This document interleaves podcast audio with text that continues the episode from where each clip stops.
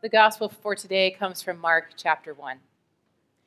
Now, after John was arrested, Jesus came to Galilee, proclaiming the good news of God and saying, The time is fulfilled, and the kingdom of God has come near. Repent and believe in the good news.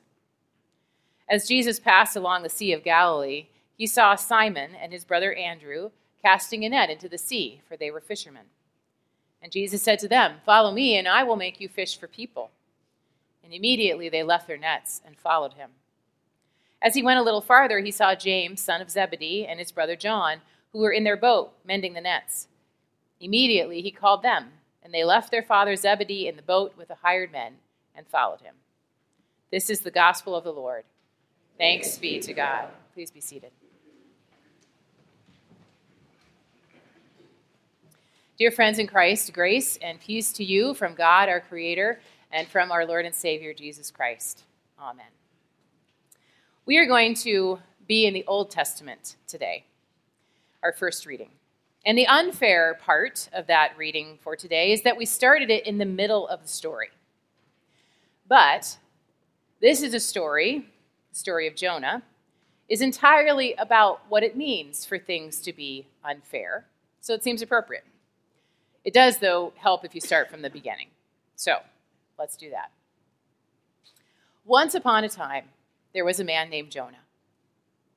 Now, that's not quite how the Bible actually starts the story, but it might as well, because we should get one thing out on the table before we go any farther. And that is this that Jonah is not a story that happened. Instead, Jonah is a story that matters. This is especially important when we get to the middle of it. The Bible teaches us very quickly that sometimes truth is bigger than the facts, and stories that matter are not only the stories that happened. So, back to Jonah. Jonah was a prophet of the people of Israel. And he must have been one heck of a prophet because one day God gave him one heck of a job. Go at once to Nineveh, that great city, said God, and cry out against it, for their wickedness has come up before me.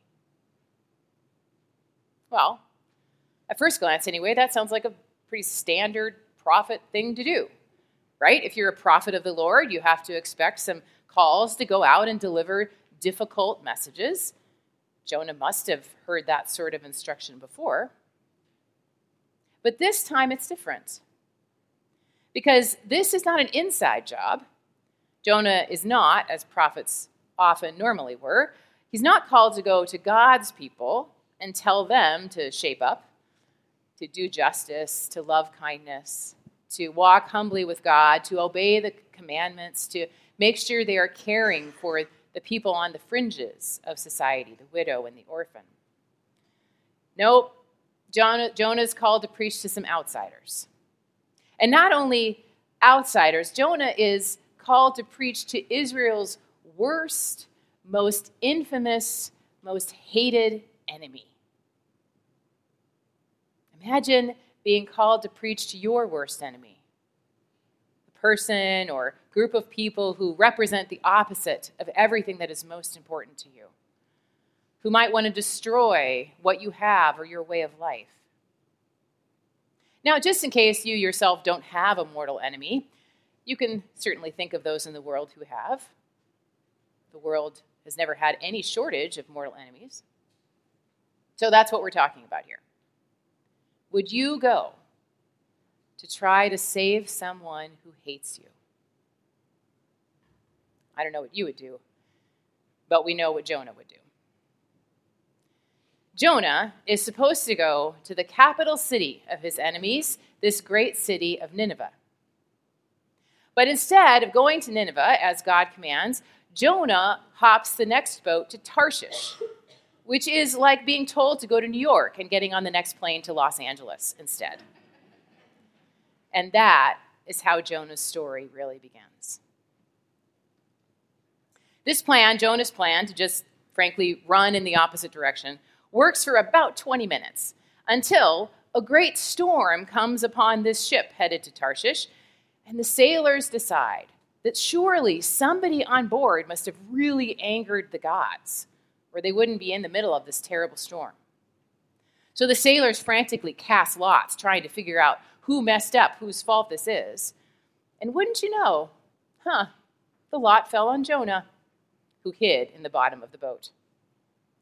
The sailors tried everything they could. They rowed to shore, they bailing water out of the ship, but nothing worked until finally Jonah came back up to the top and confessed that he might actually, yes, possibly have been the source of the problem. He volunteers to walk the plank, and they toss him happily into the sea. And the storm stops almost immediately.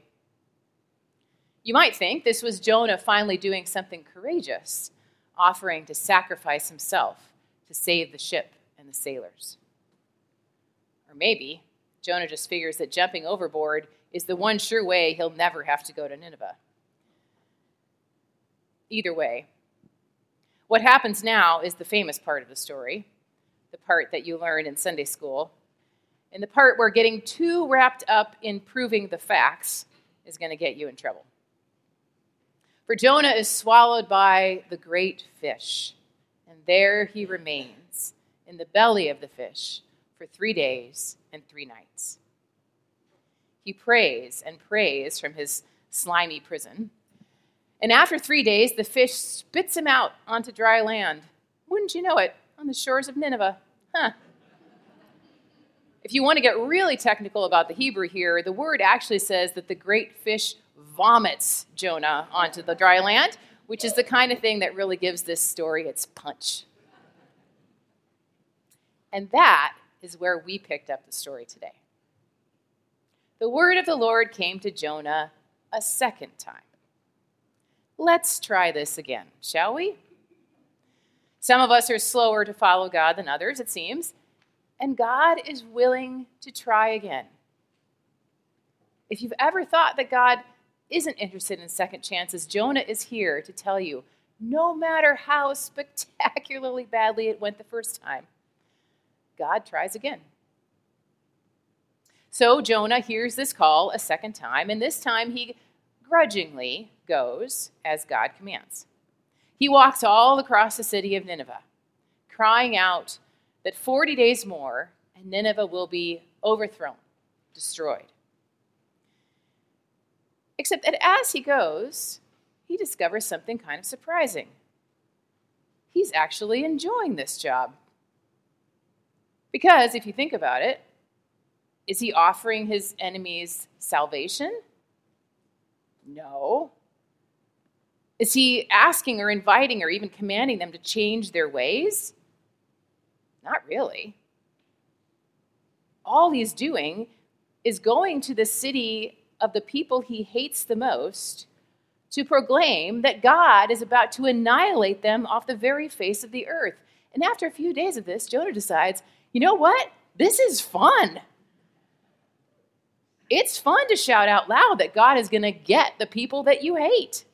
Most of us have to keep that kind of thing inside. That's not socially appropriate. But Jonah gets a divine pass to do it day after day after day. This is his definition of a good time. He preaches one of the shortest, least imaginative sermons in all of the Bible eight words in English, only five in Hebrew. 40 days more, and Nineveh will be overthrown.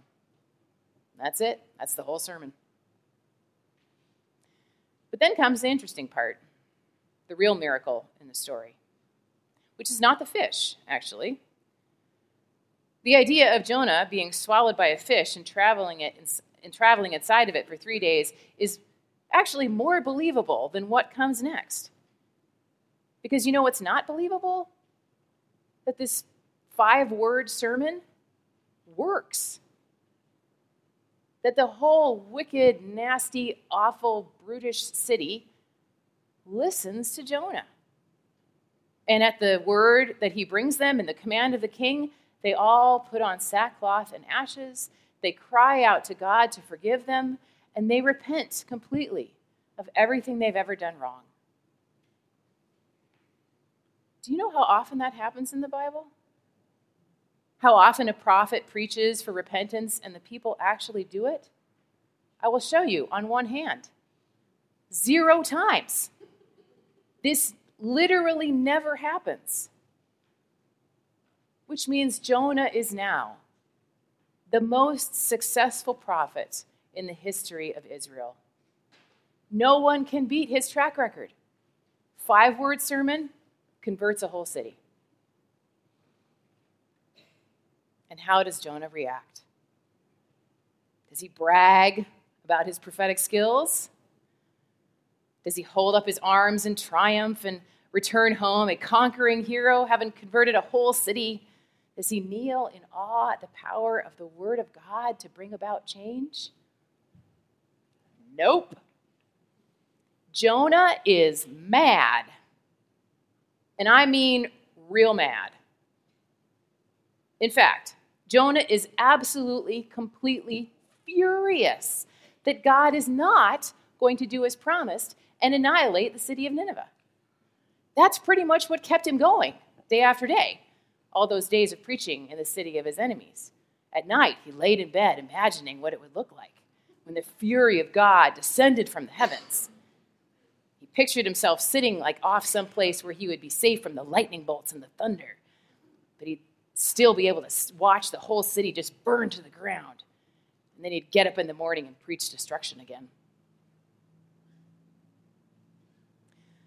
So when he finishes preaching and goes off to sit under a tree and watch the city explode, and God says, Oh, by the way, they changed their ways. So I decided not to wipe them out. You did a great job. You go home. Thanks. Jonah is, to be frank, ticked. If he wasn't the first person to say these words to God, he certainly isn't the last. That's not fair, he says. And then he gives God a piece of his mind. You know what, God? says Jonah. This is why I fled to Tarshish in the beginning, because you are not fair because you're gracious and merciful and slow to anger and abounding in steadfast love, and I hate it. You know what, God? Jonah finishes. If you will not destroy Nineveh, then you just should kill me instead, because it's better for me to die than to watch you save the people I hate. There are two repentances in this story. Two times, that somebody turns completely away from what they were doing and goes in a different direction. The first one is the city of Nineveh. Right down to the cows, says the story. They all put on sackcloth and ashes, they all repent, which doesn't mean that they feel bad about what they did before, but more importantly, that they decide to seek a completely different future. They drop their weapons and they beat their tanks into tractors and they decide not to climb over the little people to get to the top. Not anymore. They repent, they change. The second repentance, quite surprisingly maybe, is God. When God saw what they did, how they turned from their evil ways, God changed his mind about the calamity that he had said he would bring upon them, and God did not do it. Now, this throws many of us off a little bit the idea that God can change God's mind. Isn't God supposed to know in advance what's going to happen? God shouldn't have to change God's mind, right? But what this story tells us is that God can always surprise us. Every time we think we know how the rules work and who our enemies are and who we're supposed to hate, God's mercy turns out to be a thousand times wider than we thought. As far as I can tell, the book of Jonah, which is only four chapters long, we didn't quite get to the end of it today. It's one of the only biblical books that ends with a question. It's a question from God. Jonah, says God, should I not be concerned about Nineveh, that great city, in which there are more than 120,000 persons who do not know their right hand from their left, and also many animals? Which means there's one last possible repentance in this story. We've seen the first two. The people of Nineveh turn around and go a different way. God turns around and goes a different way. But there's one left out, left hanging in the air. What will Jonah do? Jonah, who's pouting under a tree, waiting for God to wipe out his enemies, berating God for being so foolishly loving and merciful. Can Jonah repent? Can he turn around and go a different way? Can he see that his determination to see this whole city of people only as his enemies is a decision that's only destroying him? The story ends with the question we don't know what Jonah decides to forgive or to hold on to the ideas that he's always thought were right. I suspect the story ends with a question because it doesn't matter what Jonah did. What matters is what we do after we hear his story. Will we see God at work in the people we think of as enemies? Will we be able to believe that God's love and mercy is a lot bigger and wider than our arms? Will we be able to let go of our not so secret hopes that God will smite the people we hate and prove that we were right all along? How will we answer God's question? How should this sermon end?